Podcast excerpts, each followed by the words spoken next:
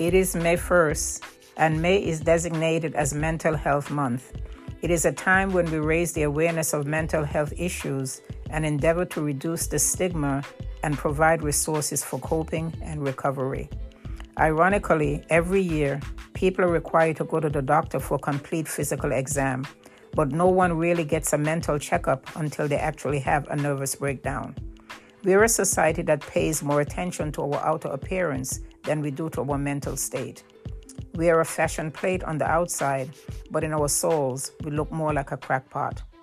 Our minds are like a walking time bomb that is constantly triggered by the pressures of life, ungodly passions, desires, and negative thoughts. You see, we are a three part being. We have a spirit, which is our inner core. We have a soul, which is our mind, emotions, and will. And we live in a physical body. Believe it or not, our soul is unruly. It is not saved. It is still under major construction.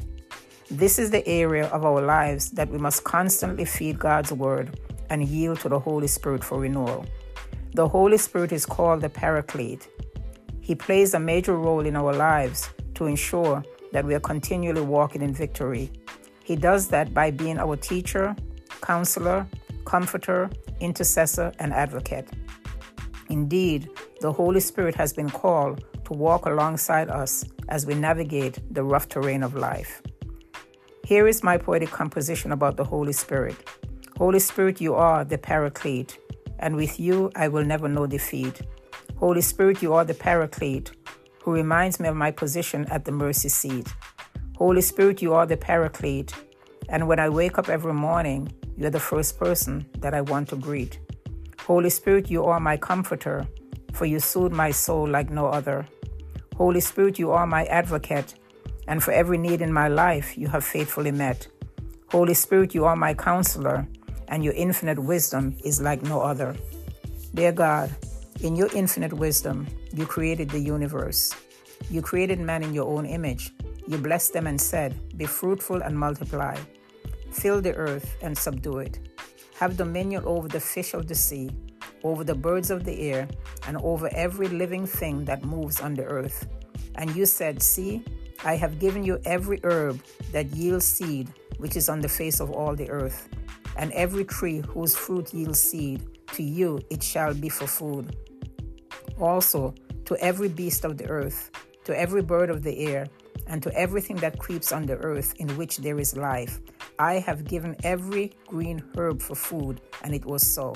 Then, God, you saw everything that you made, and indeed it was good.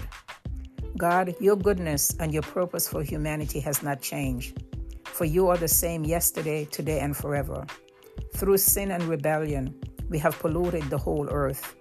We have dishonored your Son and his selfless sacrifice upon the cross.